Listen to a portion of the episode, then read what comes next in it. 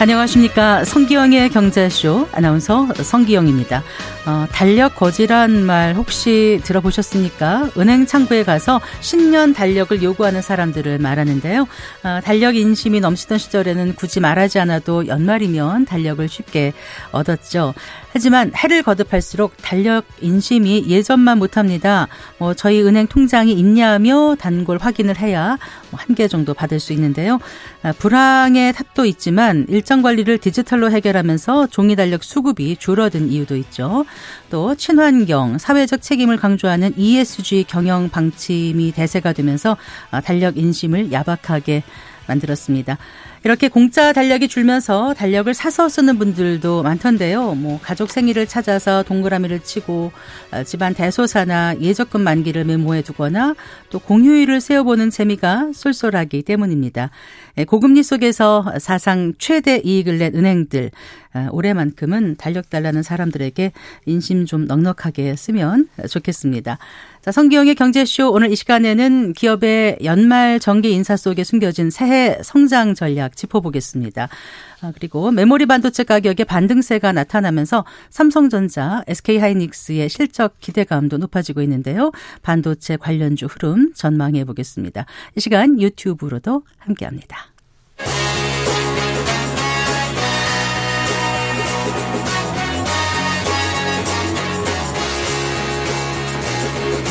경제 시야를 넓혀드립니다. 투자의 지름길을 안내합니다. 돈 되는 정보를 발견하는 시간. KBS 1라디오 경제쇼.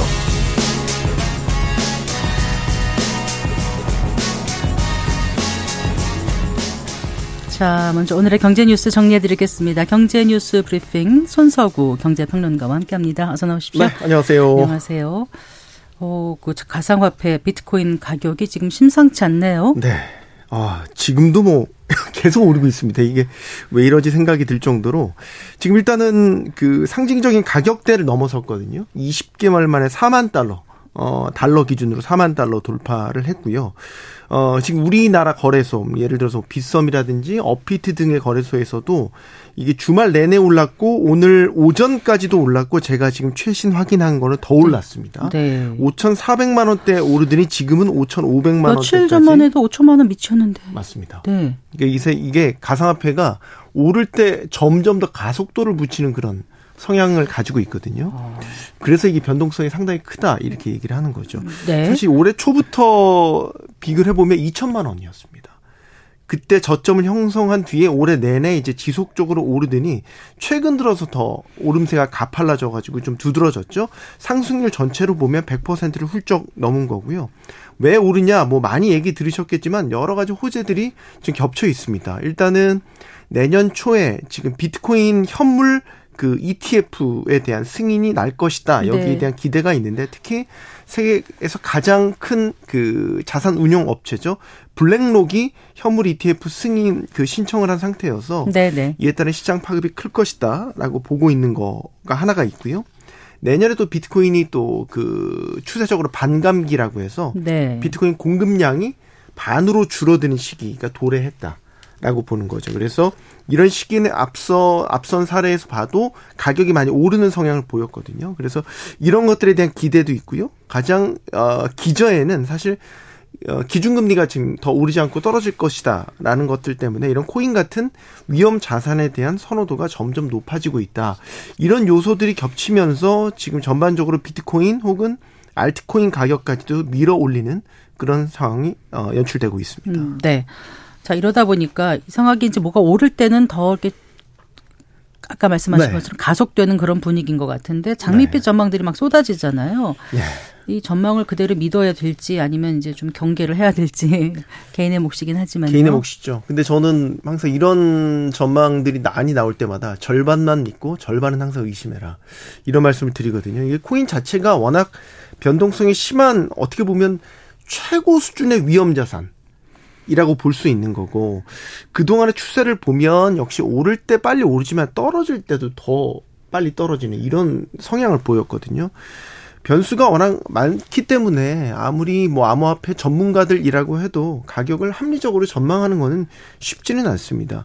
근데 꼭 이런 시기에 요즘에 그 등장하는 것들 뭐 소위 뭐 비트코인 예측 전문 기관이다. 혹은 일부 뭐 언론 등을 통해서 굉장히 자극적인 문구들을 통해서 뭐 아주 장밋빛 뭐 전망치 이런 것들을 내놓고 있거든요. 네. 뭐몇 년도까지 1억 넘어간다. 이런 거는 절대로 맹신하시면 안 됩니다. 특히 이제 국내의 가상자산 시장 같은 경우에는 김치 프리미엄이라고 해서 국제적인 시세보다 더 조금 더 비싼 경향이 있어요. 뭐 3, 4% 정도 더 비싼 경향이 있거든요. 이런 김치 프리미엄이 붙을 경우에는 가격이 하락할 때 국내 투자자들의 손실이 더 커질 어, 우려가 있기 때문에 주의가 상당히 필요합니다. 마지막으로 하나 말씀드리고 싶은 거는 비트코인 말고 그 외에 다른 코인들, 알트코인이라고 저희가 얘기하는데 이런 시기를 틈타서 이상하게 급등한 알트코인들이 자주 등장을 해요. 네. 그래서 혹여나 크게 벌어보겠다는 생각으로 뒤늦게 들어갔다가 낭패를 보시는 개인 투자자들이 많거든요.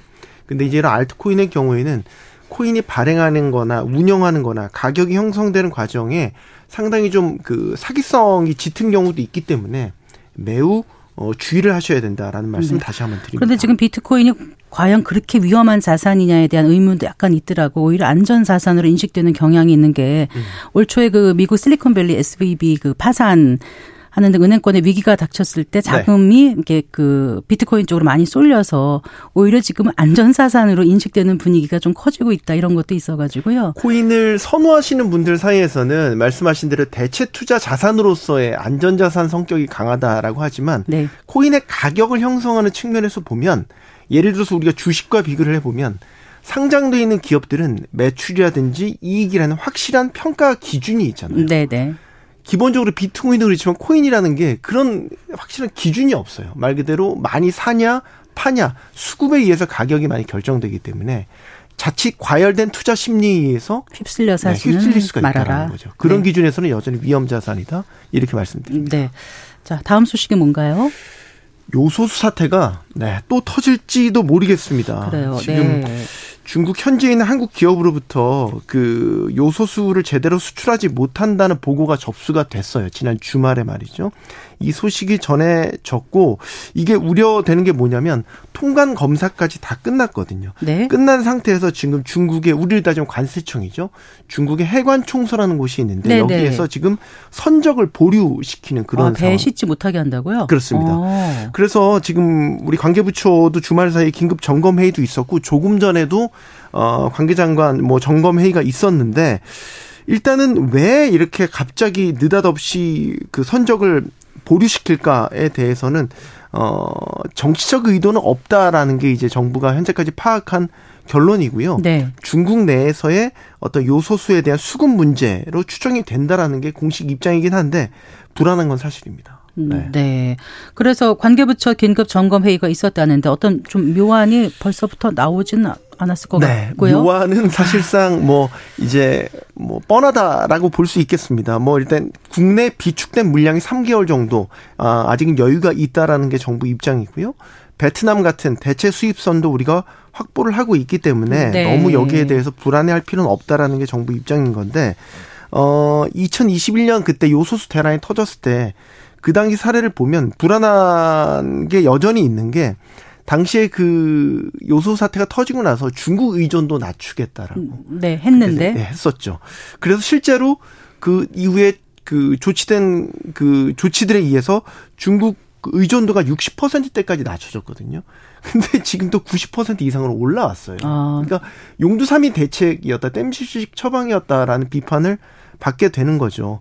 그래서 뭐 당시 이제 다변화 시키겠다라고 해서 인도네시아산, 베트남산 미중 늘리겠다라고 했는데 사실 가격이 중국산이 제일 싸다 보니까 네. 다시 중국에 대한 의존도가 서서히 높아진 이 결과가 오늘 나타나게 된 거거든요. 일단 한 3개월 물량은 있는 거예요. 있는 거고요. 네. 이게 이제 요소가 산업용 요소가 있고 농업에 쓰는 비료에 쓰이는 요소가 있는데 이번에 네. 맡긴 건 산업용 요소입니다. 네. 그래서 이제 뭐 이게 장기화될 경우에는 이 경유차 등에 들어가는 요소수의 부족 사태가 터질 수는 있기는 한데 음. 어 일단은 3개월치 물량이면은 어급 급하게 대처할 만한 물량을 확보하고 있다. 음. 이렇게 보여지는데 장기화되지 말아야 되는 게 급선무가 되겠죠. 네. 그러니까 원래 요소를 들여와서 요소수를 만드는 거죠. 그렇죠. 국내에서 다시 가공을 해서 음. 최종 경유차 같은 데 들어간 요소. 디젤차가 내뿜는 질소 화합물 이런 거 줄여주는 데 쓰이는 거니까 꼭 필요한 거잖아요. 배기가스에 저감 배기가스에 들어가는 요소수가 되겠죠. 네. 그래요.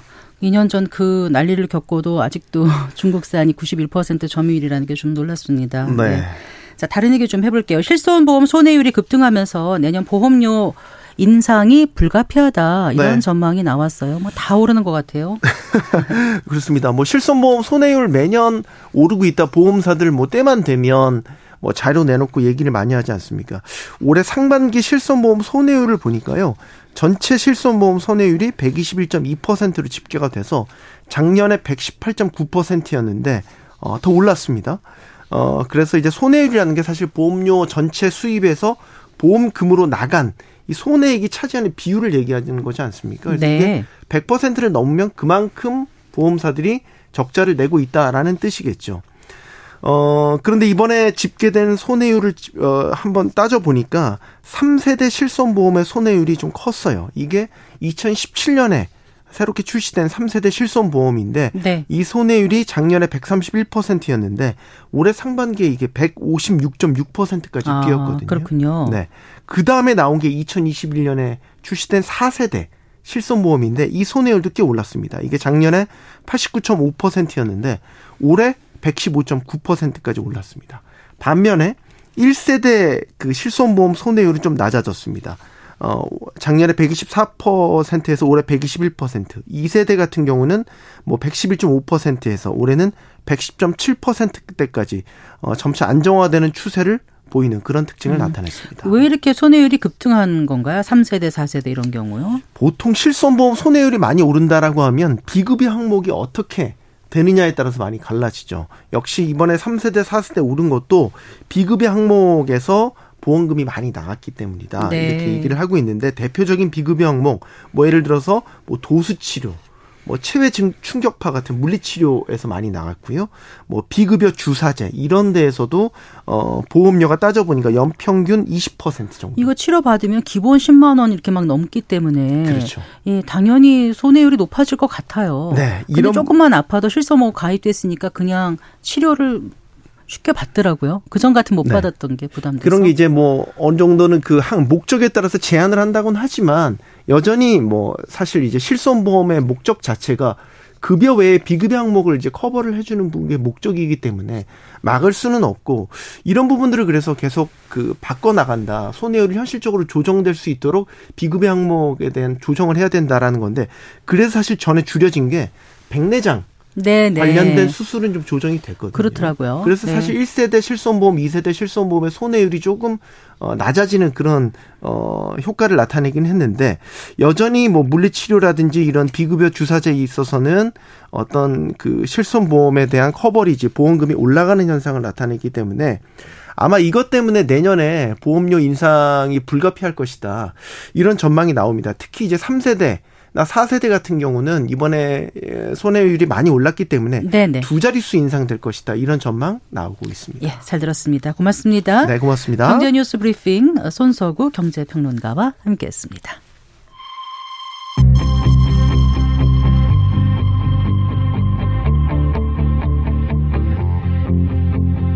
경제 전문가의 원포인트 레슨. 꼭 알아야 할 정보와 이슈를 알기 쉽게 풀어드립니다. 대한민국 경제 고수와 함께 투자의 맥을 짚는 KBS 일라디오 경제쇼. 진행의 성기영 아나운서입니다.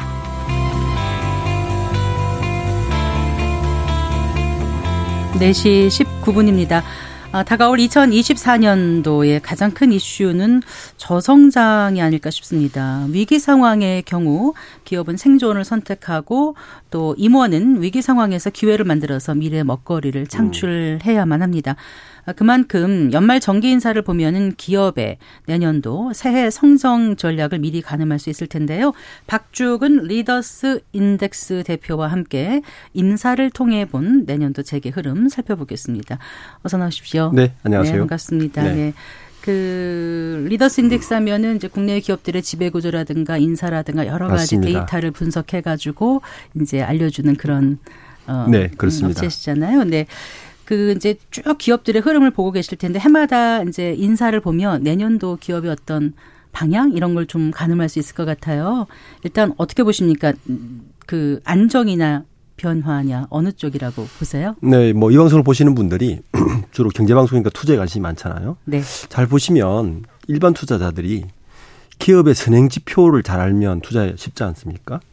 선행 지표 중에 사실 가장 중요한 게 인사 지표입니다. 아, 그럴까요? 네, 보통 실적이나 이런 것들 대부분 후행 지표고. 네. 인사를 보면 그 기업이 어디로 갈지 전략적 방향도 읽어낼 수 있고. 네. 그렇게 되는데 대부분의 언론들은 큰 것만 짚어주고 뭐 누구 임원 됐다 하면 되는데 그렇죠. 왜 그분이 거기 갔는지에 대한 거는 해석을 잘 해주지 않는데 네. 우선 내년도 인사를 보시면 우선 공통점 한 세 가지를 좀 읽어내셔야 돼요. 네. 우선 4대 그룹 총수들을 보면 어 최근 5년 이내에 다 바뀌었습니다. 이재용 회장, 그다음에 구광무 회장, 현대차그룹 정의신 회장. 네. 이분들이 회장된 지가 최선 한 4, 5년밖에 되지 않습니다. 그러다 보니까 어, 회장이 오너가 바뀌면 대부분 한 3, 4년간은 진정 체제 구축에 굉장히 인사가 많이 일어납니다. 네. 예, 그런 일어나고 나서 진정 체제 구축이 어느 정도 완료되었다 싶을 때 새로운 인사가 한번 일어나는데 네. 올해가 바로 그런 시점입니다. 아 그렇군요. 그러니까 진정 체제 구축이 끝나고 소위 말해서 2.0 시대. 이제 내 인사로 어느 정도 채웠으니 새로운 인사로 채워지는 게 사실 가장 큰 흐름이고 그 흐름이 있다 보니까 대부분의 신문 헤드라인에서 다루는 거는 뭐 세대 교체다. 네네. 감축다. 이런 이제 용어들을 쓰는데 사실은 그 이면에 깔린 전략은 고객 깔려 있어서 이제 그런 게 어느 정도 완료되는 음. 첫 해다. 네. 예, 그렇게 전체로 읽어내면 되고요. 그리고 오너들이 총수들 되게 젊어졌잖아요. 그 이전보다. 네. 그러다 보니까 세대 교체는 자연적으로 따라오는 수순으로 보셔야 되고 또 하나의 큰 트렌드는 그 이전과 이후에 가장 큰 트렌드의 변화는 어, 우리가 보통 대기업 그러면 순혈주의를 되게 고집했어요. 네. 어, 삼성, 삼성 입사해서 사장까지 다는 거라든지 뭐, 순혈주의 되게 고집했는데 이 새로운 오너 3, 4세가 바뀌면서 이 순혈주의가 굉장히 빨리 무너지고 있습니다. 그건 이번 인사에도 많이 나타났어요. 네. 예, 그런 것들이 이번 인사에 어떻게 보면 가장 큰 맥을 짚는 하나의 흐름으로 볼 수 있을 것 같습니다. 네. 제가 안정이냐 변화냐 음. 이렇게 여쭤봤거든요. 어, 이번 인사는 어, 안정을 추구한 것 같지만 사실은 변, 저는 변화에 더 초점을 맞춰졌다. 그래요? 대표적인 예가 삼성의 사장단 인사를 보면 알거든요. 이번에 삼성 사장단에 딱 두 분만 사장이 승진을 했습니다. 두 분의 프로필을 보면 어, 안정보다는 변화에 더 어, 방점을 둔 것이 아니냐. 네. 물론 난 언론들에서는 투톱 체제가 유지됐기 때문에 안정에 방점을 뒀다 생각하지만 어, 실제 사장 승진자 두 분을 보시면 한 분은 70년생이고요. 네. 그 우리가 잘 아는 마이크로 LED 쪽의 시장을 굉장히 그 퍼포먼스를 낸 분입니다. 용 네. 사장님은. 그또한 분은 김원경 사장이라고 이분 외교부 출신이십니다. 네. 그러니까 그 삼성전자의 사장단이 21분 계시는데 네, 사장님 네. 70년생이 한 분도 없으세요. 그러니까 70년생을 들임으로써 세대 교체에 대한 변화 그리고 외부 인재를 또 영입 사장으로 안침으로 인해서 네. 매기 효과 이 두 가지를 노린 점이 볼 수 있습니다. 네. LG도 단행했나요? 네, LG가 제일 먼저 단행했죠. 아, 그런가요? 어, 현대차 사장을 제일 먼저 했고, 예. 그 다음에 LG전자가 지지난주 금요일 날, 어, 사장, 어, 임원 인사를 했는데, LG그룹의 인사의 가장 큰 특징은 제가 초대에 말씀드린 것 같이 구광모 회장이 2018년도 회장이 됐거든요. 네. 그러니까 진정 체제 구축을 하고 소위 말하는 구광모 2.0이 시작되었다라고 볼 수 있습니다. 이유는 어, 구본무 회장 때 계셨던 여섯 분의 부회장단이 이번에 한 분까지 용퇴하면 다 용퇴 변했습니다. 네. 그리고 구광모 회장의 취임 이후에 선임되었던 분들만 지금 부회장으로 남아 있고 가신 그룹이 다 바뀐 거죠. 네. 그래서 LG 그룹도 그러면서 어 신규 임원은 94%를 70년생 이하로 했습니다. 네. 그러니까 이전 세대에 대한 어 세대 교체와 젊은 세대의 세대 교체 두 가지를 한꺼번에 이루어지다 보는 되는 거죠. 네. 근데 임원수 자체는 좀 많이 줄어들었죠. 어, 승진을 적게 시켰습니다. 네. 아무래도 경기가 좋지 않다 보니까 삼성전자의 경우에도 지난해에 187명인데 올해 한24% 줄었거든요. 네. 승진 임원 자체가.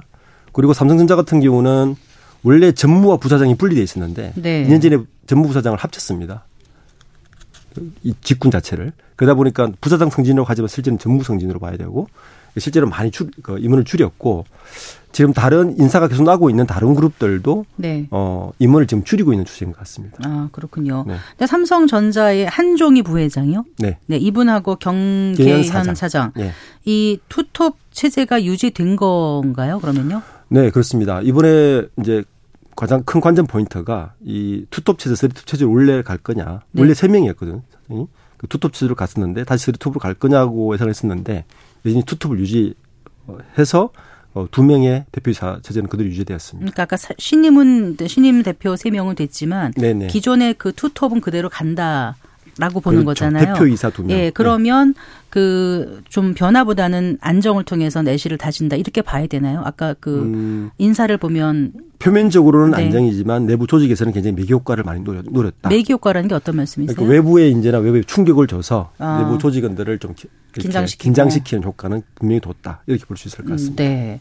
그리고 뭐, 뭐, 이건희 선대 회장의 인사 스타일인 그 신상 필상, 음. 어, 이런 인사다, 인사다, 이런 얘기가 나오는데 이건 무슨 얘기예요? 잠깐 어, 여담이긴 합니다만. 선대의 이병철 이건희 회장부터 어 잘한 거는 칭찬하고 네. 못한 것에 대해서는 그렇게 나무라지 마라 이런 의미거든요. 그래서 신상 어, 필벌이 아니고. 예, 신상 필벌이 아니고 네. 그래서 그런 인사 체제가 유지되지 않았냐라는 일종의 해석이 있는데 그렇지만 내부적으로는 굉장히 어 지금 뭐 많이 물갈이가 되는 시점이라서 어 두 개가 같이 있는 것 같습니다. 네. 그 개인도 개인이지만요. 가장 눈에 띄는 게 이제 삼성전자 같은 경우는 미래사업 기획단 출범이다 이 얘기를 하더라고요. 이게 왜 의미를 갖는지 좀 말씀해 주신다면요. 어, 두 가지 의미가 있는 것 같아요. 첫 번째는 삼성전자 내에는 현재 부회장이 어, 한분 계시거든요. 두 분 계시거든요. 한종희 부회장과 그다음에 경영지원실의 정윤호 부회장이 두 분이 계시는데 네. 어, 삼성 SDI에 있는 정영현 부회장 한 분을 더 모시고 왔어요. 네. 그리고 그 모시고 와서 미래기획단이란 미래준비라는 걸 만들었는데 미래 사업 기획단. 사, 사업기획단. 네. 어, 지금 삼성이 가장 큰 그 투자자들이 봤을 때 고민이 뭐냐면 미래 신성장 동력 사업이 너무 약한 거 아니냐에 대한 고민이었습니다. 음, 네. 네. 지금은 반도체와 스마트폰 두 개로 주로 매출을 하고 있는데 둘 다 사업이 좀 지지부진했고 그리고 경쟁에서 계속 그 이기지 못하는 모습, 모습이 보이다 보니까 네. 산업이 새로운 신성장 동력을 만들어내기 위해서 아마 그 미래 사업기획단을 만들어서 어 그게 이게 이제 일종의 제게서 이야기하는 이전의 미전실 같은 효과는 아닙니다. 네. 순수하게 그 미래 성장 반도체나 스마트폰을 이을 어 미래 성장 동력을 만들어낸다고 지금 만들어진 그러니까 이전에. 미래 전략 기획실 미전실 같은 건 아니고 네, 미래 그렇습니다. 사업 기획을 한다는 거잖아요. 네. 그말 그대로. 그러면 삼성의 미래 사업은 뭐로 갈 거라고 지금 이 인사를 통해서 볼 수 있는 건가요? 아니면 어, 현재 미래 사업 기획단에서 많이 이야기하고 있는 건, 어, 이재용 회장 이후- 이후에 나타난 건 사실 바이오밖에 정도, 정도의 효- 효과만 있었거든요. 네, 네. 현재는 로봇 사업, 네. 네, 그리고 AI, 네, 인공지능. 예, 이 두 개에 중점을 두고 있는 것 같습니다. 네. 어, 로봇 사업은 레인보우 로보틱스라고 해서 삼성전자가 전략적으로 지분을 많이 투자한 기업을 통해서 그리고 요걸 하고 있고 AI 쪽에도 인재를 지금 하고 많이 그리고 특히 이번에 부사장급 인재에서 보면 소프트웨어 쪽에 인재가 많이 늘어난 게 보이거든요. 네. 이제 그런 부분들을 보면 AI 준비도 굉장히 많이 아, 하고 있다 이렇게 볼 수 있을 것 같습니다. 그리고 뭐 전장 사업 등에도 더욱 힘을 쏟을 것이다 이런 얘기도 나오더라고요. 어, 전장 사업 쪽은 현재는 그 매출이 그렇게 일, 많이 일어나지 않거든요. 네. 하만 하만이라는 거를 9조 2천억 주고 인수를 했을 때 사실 전장 사업을 두고 어, 7, 8년 전에 인수를 했는데 네. 성과가 사실 지지부진했죠. 그래서 이번에 다시 전장 사업의 드라이브를 걸 거라고 보고 어, 그 부분도 지금 좀 임원 숫자를 늘리고 있는 것 같습니다. 네. 그러니까 매기를 풀어놨다고 매기 효과라고 말씀하셨는데 그 네. 매기가 누군 거예요, 그러니까요? 제가 아까 이제 말씀드린 대로 그 사장단에 이번 두 명이 승진하셨는데 네. 어, 이제 한 분은 70년생을 들임으로 해서 사장단의 나이를 굉장히 효과를 준 거고 네. 한 분은 외부 출신. 네. 그러니까 삼성에서 입사를 하지 않고 스카웃 외부 스카웃에 왔는데 바로 사장으로 앉히는 경우. 순혈주의에서 벗어나서. 맞습니다. 네. 그리고 30대 상무 1명과 40대 부사장 11명이 배출돼서 젊은 피 수혈됐다. 이렇게 표현을 하더라고요. 네. 네, 많이 바뀐 거죠. 어, 그렇죠. 어, 30대 사장단에 오른 거는 뭐, 아니, 임원으로 오른 거는 계속 늘 언론에 나오긴 하는데, 예- 이전하고 숫자가 많이 늘어난 건 아닙니다. 아, 그런가요? 네, 사실은. 어. 그러니까 언론에서 늘 이제 나이대가 아주 어리니까 표현을 하지만 예전보다 많이 늘어난 건 아니고 일반적인 수준에서 정도 이번에 등용한 것 같습니다. 네. 그 여성 임원 비중은 어떻습니까? 이번에 삼성전자 같은 경우는 여성 임원이 예전보다 적게 뽑았어요. 적게 임원이 됐습니다. 현재 삼성전자 내의 여성 임원 비중은 한 7%가 안 되거든요. 네. 예, 이제 전체 500대기 평균 6% 정도 되니까 이번에 어 이제 다시 나간 분하고 다 합해봐야 알겠지만 그렇게 비중이 높아질 것 같지는 않습니다. 네, 그렇군요.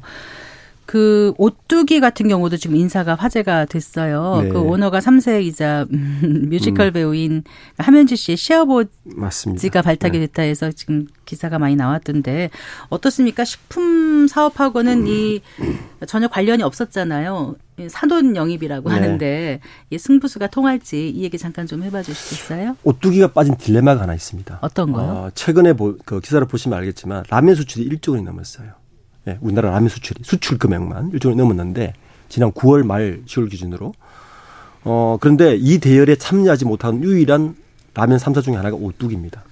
국내 마켓 시어는 꽤 높은데 네. 수출 실직에서는 굉장히 낮아요. 아, 많이 맞아요. 초조하겠네요. 그렇죠. 그래서 아마 이번에 어, 어 스카우트한 이분이 어, 물론 하면지 이 오너의 어 뭐 시아버지라서 유명한 부분도 있지만 이분의 이력을 보면 이분은 해외 영업 담당입니다. 아, 어디서 하셨죠? 네. 어, LG였나요? 그렇습니다. LG전자에서 입사해서 네. 뭐 엑센추어 컨설팅 업계도 있었고 아. 뭐 주로 이제 LG 있을 때도 주로 그 유럽 사업 담당이라든지 해외 쪽에 주로 전략 쪽이었어요. 그러다 보니까 어뭐 시아버지라는 그런 의기도 있지만 사실은 오뚜기가 처해 있는 가장 위기 사항이 네. 이 식품의 해외 매출 해외 시장을 어떻게 더 공략할 것인가에 대한 있을까? 거라서 예, 크기에 대한 인사인 것 같습니다. 네, 그렇군요. 네. 그런데 이제 또 그래요. 그 오뚜기네 가족 중심 경영은 한창 강화됐다. 하지만 반면에 가족 경험을 중심으로 한 경영 방식이 과연 온당한 건가? 또 이런 얘기도 해요. 뭐 폐해도 있었기도 음 그렇죠. 뭐 고요. 오뚜기가 예. 뭐 가뚜기로 오뚜기가 꼭 그렇다는 게 네, 아니라 뭐 네. 가족 중심 경영은 항상 늘 폐해가 있다 봐야죠. 왜냐하면 견제 세력이 그만큼 부족하니까. 그렇지만 뭐 경영 능력이 탁월하다면 사실은 그 나머지는 다 이야기할 수 있지만 어쨌든 가족 중 가족만을 가지고 경영한다는 거는 늘 문제점을 안고 있는 것 같습니다. 네, 그래요.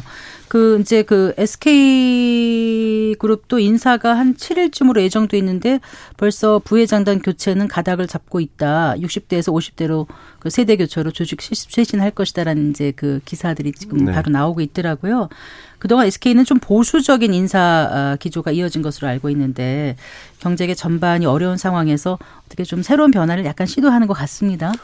SK그룹은 인사가 굉장히 보수적이었죠. 특히 그 최태원 회장이 두 달 전에 쓰던 데스란 말을 꺼내면서 되게 굉장히 긴장을 하고 있는데 네, 네.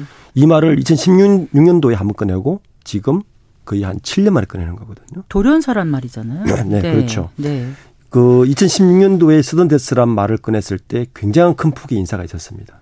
현재 SK그룹은 오너 두 명을 포함해서 8명의 부회장 단이 있는데 이번에 부회장단의 대대적인 개편, 특히 이제 오늘 기사를 보면 어 사촌 동생인 최창원 부회장을 어 수펙스 의장으로 앉혀서 네. 대대적인 개편을 지금 예고하고 있는 것 같습니다. 네. 발표는 7일 날 할 것 같습니다. 예. 많은 사람들이 요즘은 그래요. 좀 길고 가늘게 살자. 이런 얘기도 하지만 기업에 들어가면 누구나 그 별이라는 임원 자리 한번 오르는 싶어하죠. 꿈을 네. 갖고 출발하지 않습니까?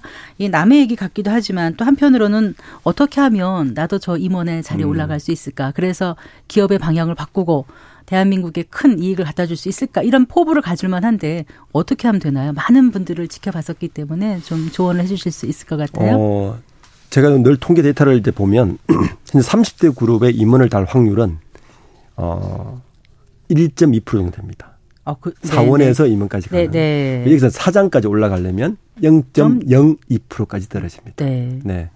그래서 사실은 뭐 굉장히 치열하고요. 어, 임원으로 올라가는 건 누구나 꿈꾸지만 어, 다 올라갈 수는 없고 어, 아마 향후에 임원으로 갈 분들은 훨씬 더 그 전략적이고 실무적인 분들이 많이 올라갈 게 분명합니다. 네. 그리고 이전의 임원과 지금 임원은 굉장히 많이 달라진 게 요즘은 기업의 조직이 대충 그 팀들이 확장되면서 그 이전에 부장들이 하던 일들을 상무나 전무들이 하게 되고 직급들이 다 하향 평준화 돼 가고 있어요. 그런가요? 실무적으로. 네. 그래서 그런 실무형 임원들을 원해서 어 제가 지난달에 그 총계 조사를 보니까 직원의 증가율보다 임원 증가율이 더 높아요. 네. 최근에 보니까 그 말은 임원들을 더 실무진으로 보내고 있다는 이야기입니다. 전략적으로. 그래서 임원들 확률은 높아지겠지만 임원이 임원을 달고 오래 일하기는 더 어려운 시국이 아마 된 것 같습니다. 네, 알겠습니다. 말씀 잘 들었습니다. 네, 감사합니다. 네, 박주근 리더스 잉데스 대표와 얘기 나눠봤습니다. 감사합니다.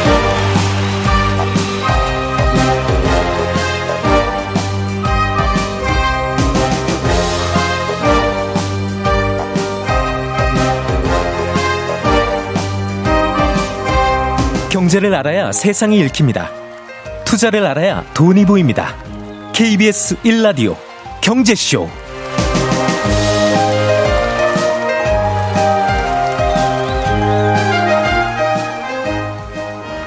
네, 4시 36분입니다. 이번 한 주 주식시장을 달굴 주요 이슈와 일정 살펴보고 현명한 투자 전략도 짚어보겠습니다.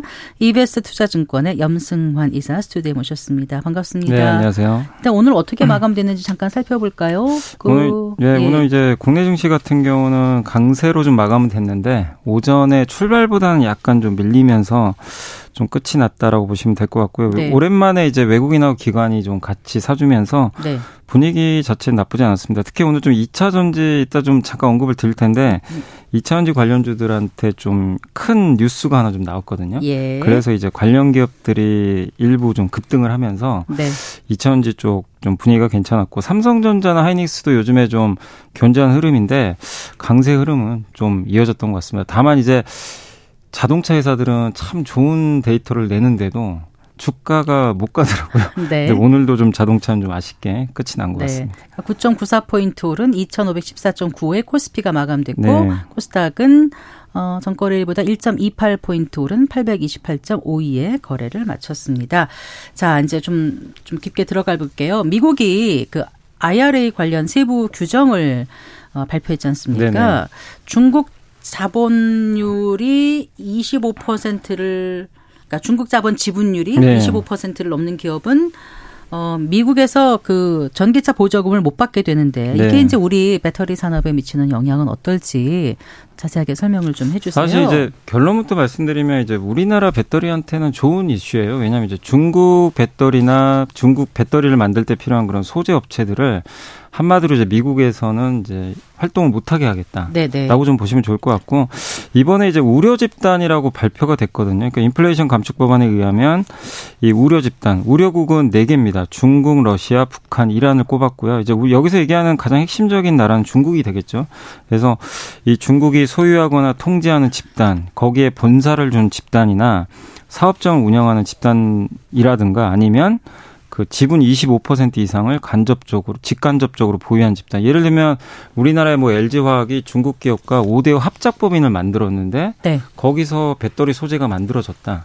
그 제품은 이제 미국에서 못 받는 못 거죠. 근데 만약에 네. 중국 지분이 20%다. 네. 그럼 이제 받을 수가 있는 거죠. 네. 그래서 그런 식으로 중국에 대한 이제 견제책을 좀 공식적으로 이렇게 좀 명확하게 문서로 언급을 했고 해당 내용은 이제 뭐 각 기업들의 또 반발도 있을 수 있기 때문에 의견 수렴을 거쳐서 어쨌든 내년에 최종 확정은 되는데 아마 이 원안에서 크게 바뀔 것 같지는 않고요. 어쨌든 우리나라 입장에서는 일단 중국이 미국 시장으로 이제 진출하기가 더 어려워졌기 때문에 한국과 중국은 배터리 전 세계 1, 2등 다투거든요. 네. 그러니까 거기서 한국 기업들이 좀 유리한 위치를 차지할 수 있어서 오늘 이런 이유들 때문에 한국의 배터리 기업들 주가도 상당히 좀 긍정적으로 작용을 했습니다. 그러니까 금요일에는 배터리 관련주가 좀 많이 빠졌었다가 오늘은 맞아요. 다시 올라선 네. 건가요? 네. 그러니까 사실 금요일 말씀 좀 잠깐만 해드리면 예, 예. 금요일 날 뉴스 보신 분들도 계시겠지만 GM이 LG 에너지 솔루션하고 이제 합작 공장을 만들었어요. 배터리. 네. 그러면 이제 AMPC라 그래서 첨단 생산 세액 공제인데 이게 뭐냐면 배터리를 만들 때마다 보조금을 주거든요. 미국 정부가. 네. 근데 예를 들면 이제 GM과 LG가 같이 만들었으니까 5대 5로 들어가요. 그러면 네. 100만 원을 주면은 GM이 50만 원 가져가고 아, LG가 50을 가져가요. 네. 근데 갑자기 GM이 85%를 달라는 겁니다. 자기네들한테. 아, 그러니까 그 AMPC 그 첨단 제조 생산 네. 세액 공제 보조금의 최대 85%를 그 자기네한테 달라. 아. 약간 이제 이런 뉴스가 나온 거예요. 이제 네, 공식적으로 네. 이게 뭐 확인된 건 아닌데 언론 보도가 나왔는데 그러면 LG 에너지 솔루션은 15%밖에 못 받는 거잖아요. 네. 그래서 억울한데 이제 왜 이런 얘기가 나왔냐면 그 얼마 전에 파나소닉이 파나소닉이 미국 테슬라에 네. 배터리를 공급하는 회사인데 이 파나소닉이 2분기 실적 발표에서 뭐라고 했냐면 완성차 업체 뭐 예를 들면 테슬라겠죠 당연히 테슬라에게 자기네가 마- 받는 그 배터리 세액 공제 네. 절반을 나눠주겠다고 그것도 AMPC인가요? 네 그것도 네, AMPC 네. 그거를 갑자기 언급을 한 거예요. 아. 그러니까 이제 GM이 딱 보고 있다가 어 이러면 절반은 우리가 가져가야 되는 거 아닌가 더 약간 이제 아마 이런 뉘앙스 아닌가 근데 이제 우리나라 입장에선 이게 왜 좀 불편한 이슈냐면 한국은 벌써 미국에 71조를 투자를 하고 있거든요 네. 배터리 쪽에 근데 25년 도에 우리 한국의 LG, SK, 삼성이 받는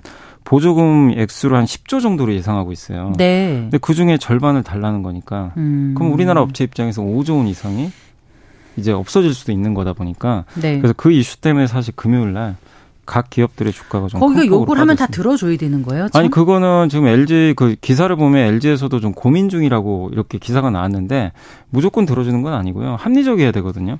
근데 뭐 예를 들면 지금 LG가 5대 5로 지금 받으니까 네네. LG 입장에서 5에서 그럼 절반 주겠다 그러면 25를 주는 거잖아요. 네. 그럼 75가 맞죠. 한, 만약에 최대한 준다고 해도 근데 여기선 85를 달라는 거거든요.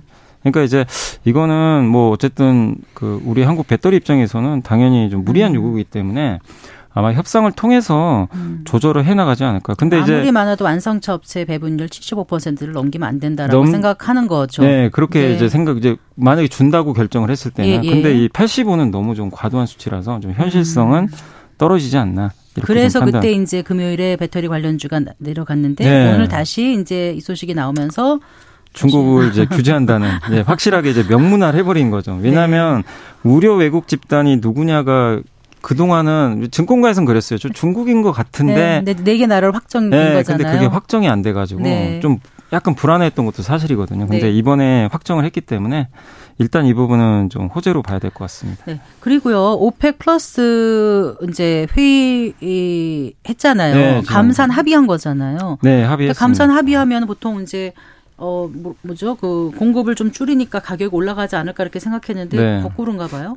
오히려 유가가 지금 오펙 플러스 회의 끝나고 이틀 연속 급락했습니다. 그래서 많은 분들이 좀 의아하실 수도 있는 게 말씀을 드리면 오펙 플러스 회의에서 원래 감산을 했던 게 내년 말까지 200만 배럴 하루에 그건 이제 기본적으로 감산을 하고요. 자발적 감산을 165만 배럴 또 하거든요. 네, 이건 자발적으로 한 거예요.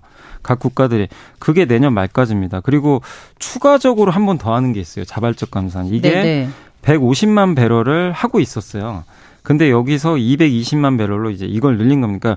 추가 자발적 감산을 150만에서 220만으로 220만으로 70만 배럴이 더 늘어난 거죠, 사실은. 어, 예. 그래서 이- 이거는 언제까지 하냐면은 기간이 짧아요. 내년 3월까지. 네. 근데 왜 유가가 빠졌냐면요. 여기서 70만 배럴 넘어 그러니까 감산하는 게 사우디가 감산을 하는 게 아니라 그 나머지 국가들이 감산을 하는 거고 주도적으로 네. 하는 건 사우디잖아요. 네. 그러다 보니까 어 이거 기간도 얼마 안 남은 데다가 시장은 100만 배럴 정도 예상을 했거든요. 네. 아, 적어도 100만 배럴 이상은 감산하겠지 했는데 어 뚜껑을 여니까 70만 배럴인 거예요. 아, 뭐 예상보다 너무 적은 거 아닌가. 그래서 시장은 좀 의구심을 보인 거죠. 아, 사우디에 오펙 플러스 장악력이 많이 떨어진 거 아닌가. 이 그 외 주변국들이 사우디의 그 이런 감산 기조에 대해서 좀 반발하고 있는 거 아닌가. 실제 이게 근거가 있는 게 북아프리카의 그 앙골라가 네. 이번 그 오펙 플러스 회의 결과를 받아들일 수가 없다. 그래서 증산하겠다 자기는. 이렇게 좀 또 언급을 했다고 합니다. 그러니까 한마디로 이들 안에서도 옛날 같지 않게 좀 균열이 좀 발생을 한 것 같아요. 거기는 살아야 되니까. 예. 그러니까 왜냐하면 이제 된다. 감산을 네. 하면 네. 당연히 재정에 영향을 주겠죠. 그러니까요. 많이 팔아야 되는데. 네. 그래서 지금 사우디 입장도 좀 상당히 난감해졌고 그래서 내년 3월이거든요. 네. 3월에 이제 감산이 추가 감산이 종료가 되는데 그때 만약에 더 연장을 못 한다면 유가는 또 한 번 더 빠질 수가 있어요. 아. 원유 공급이 이제는 증가 쪽으로 바뀌게 되니까. 네. 그래서 지금 물론 이제 이렇게 원유 유가 떨어지는 건 한국 경제에는 긍정적이에요, 당연히. 비용이 줄어드니까 나쁠 건 없는데 다만 지금 사우디나 오펙 플러스의 지금 힘의 균형이 네. 좀 많이 좀 약화되고 있다. 그래서 유가가 좀 떨어지고 있다. 그러니까 유가 관련된 업종 어떤 것들 좀 신, 유가에 음, 이제 수혜를 받는 될까요? 업종은 주로 유가 수혜주는 정유 업종입니다. 휘발유 팔거나 이제 원유. 근데 반대로 유가 떨어질 때 수혜받는 기업들은 많은데 대표적인 게 항공주죠. 그렇겠네요. 항공은 이제 당연히 좋아질 수밖에 없고 네. 그다음 반도체도 좀 좋은 게요. 왜냐하면 반도체 업종도 유가가 이렇게 떨어지면 특히 미국 사람들이 휘발유 소비 많이 하잖아요. 네. 차를 많이 몰고 다니까 유가 떨어지면 당연히 휘발유에 대한 가격 부담이 떨어지거든요. 네. 그럼 그만큼 돈이 좀 남아요. 네, 구매력이 거예요. 생기니까 어. 소비가 좀 늘어납니다. 그렇군요. 그래서 전통적으로 반도체한테도 아, 항상 거의, 그렇게 연관이 됐었어요. 네, 그렇게 연관이 있는데. 그래서 음. 유가 오를 때 유가 저번에 90, 100달러 갔을 때 있잖아요. 네네. 네. 실제 우리나라 IT나 이쪽이 굉장히 안 좋았거든요. 그래서 유가 떨어지면 소비재하고 항공주한테 특히 좀 호재다라고 보시면 좋을 것 같습니다. 그렇군요. 그래서 이제 반도체 시장 얘기를 좀 해볼게요. 네. 뭐 내년 메모리 반도체 시장 규모가 올해보다 40% 이상 네. 커질 것이다. 뭐 이런 전망이 나왔다면서요? 네, 맞습니다. 지금 이제 지난 2년 동안 반도체 시장이 굉장히 안 좋았는데 올해보다 한 40% 이상 커질 거란 전망이 나오고 있고 그 배경은 스마트폰용 메모리 그러니까 스마트폰에 들어가는 그 반도체 가격이 네. 지금 4분기에 30%나 급등을 해버렸거든요. 네. 그러니까 예상보다 훨씬 지금 많이 오른 거예요. 이 이유가 뭐냐면 중국의 스마트폰이 요즘에 굉장히 잘 팔리고 있다고 합니다. 그러니까 중국 스마트폰이 잘 팔리니까 거기 들어가는 반도체가 지금 부족하거든요. 네. 그러니까 이제 삼성이 예를 들면 중국의 회사한테 나 30% 올리겠다. 받아들이는 거죠. 옛날에는 안 받아들였어요. 왜냐하면 반도체 공급이 많으니까. 네. 그래서 지금은 아까 유가랑 정반대입니다. 지금은 반도체 공급은 적은데 수요가 많으니까 당연히 반도체를 만드는 기업들한테 되게 유리하겠죠. 그래서 반도체 가격이 지금 큰 폭으로 인상이 되면서 내년에 아마 올해보다 더 좋을 걸로 보고 있고요. 사실 지난 한 2년간 삼성전자 하이닉스가 굉장히 좀 어려움을 겪었는데 아마 내년도에는 양사 합쳐서 한 20조 원 이상의 이익을 낼 걸로 지금 전망들도 나오고 있습니다. 그리고 요즘에 많은 분들이 아마 기사 보셨겠지만 AI가 요즘에 좀 대세잖아요. 네, 그래서 네. 뭐 스마트폰에도 들어간다 뭐 이러는데 거기 들어가는 이제 고대역폭 메모리 흔히 영어로는 HBM이라고 하는데 네. 이 시장에 대한 수요가 당연히 AI 시대를 맞아서 더 늘어날 수밖에 없기 때문에 이런 부분들도 상당히 우호적으로 작용할 것 같고요. 마지막으로 반도체 얘기만 하나 더 해드리면 지난주 이제 아그 금요일 날 반도체 수출 데이터가 나왔거든요. 네, 네. 수출 잠깐만 말씀드리면 반도체 수출액이 95.2억 달러 기록해가지고 작년 7월 이후로 1년 4개월 만에 드디어 이제 플러스로 좀 반전이 됐습니다. 그동안 네. 반도체 수출이 계속 마이너스 기록했거든요. 그래서 데이터가 확실히 좀 이제 개선이 되고 있는 게 확실히 좀 나오고 있기 때문에 반도체 주들 주가도 좋지만 향후 전망도 굉장히 좀 밝아지고 있다. 아까 그 HBM 고대역폭 메모리 그거는 삼성전자나 SK 하이닉스 다, 다 같이 낸... 하는데 네. 사실 여기에 좀 재밌는 게 하이닉스가 1위예요. 보통은 반도체 하면 항상 삼성이 1인데 네, 네. 이 반도체만큼은 그 엔비디아가 지금 AI 반도체 1인데 네. 거기에 요게 들어가는데 지금 거의 하이닉스가 독점으로 납품하는 걸로 알려져 음. 있어서 그래서 하이닉스가 특히 요걸 지금 음. 굉장히 좋은 성과를 내고 있다라고 음. 말씀드리겠습니다. HBM 시장은 빠르게 성장할 것 같죠. 네, 맞습니다. 네. 이게 가격도 일반 디램보다 다섯 배 이상 비싸기 때문에 굉장히 비쌉니다. 어. 그러니까 기존 제품은 그냥 이제 그러니까 반도체 잠깐만 설명드리면 지금 여러분이 스마트폰에 쓰는 반도체는 네. 24시간 계속 만들어내야 돼요. 네, 네. 끊임없이 주문이 안 들어와도 그냥 찍어냅니다. 근데 HBM은 다른 게 주문을 해야 돼요. 엔비디아가. 아. 그러니까 약간 이제 맞춤형이에요. 음. 그게 좀 특징적이래요. 그래서 가격이 굉장히 좀 비싸다라고 네, 보시면 되겠습니다. 그리고 주문형 제작이면 더 네, 비싸군요. 주문형 제작이고 그러니까 이제 반도체 업체들도 좋은 게 미리 안 만들고 네. 예측을 할 수가 있잖아요. 네. 주문 받은 대로 합니까? 그래서 운영하기도 더 좀 쉬운 거죠. 그러면 스마트폰이나 태블릿 용에 들어간 AP 그거요. HBM. 예, 네. 예. 그게 그러면 전력 소모는 비메모리면은 훨씬 아니, 적은 그 건가요? 전력 소모도 요즘에 이제 반도체가 만드는 기술이 좋아져 가지고 네. 점점 저전력으로 갑니다. 아, 그래요. 그래서 전력 소모도 줄이는 쪽. 왜냐하면 요즘에 데이터 센터 전력 소모가 어마어마하거든요. 그래서 반도체도 그 앞으로 기술력이 중요한 게 저전력으로 무조건 가야 돼요. 근데 그걸 못 만들면 도태되는 거거든요. 그러니까요. 그래서 점점 HBM이건 어느 반도체건 네. 다 저전력에 지금 굉장히 혈안이 돼 있다라고 보시면 좋겠습니다. 그런데 지금 주가는 어떻습니까?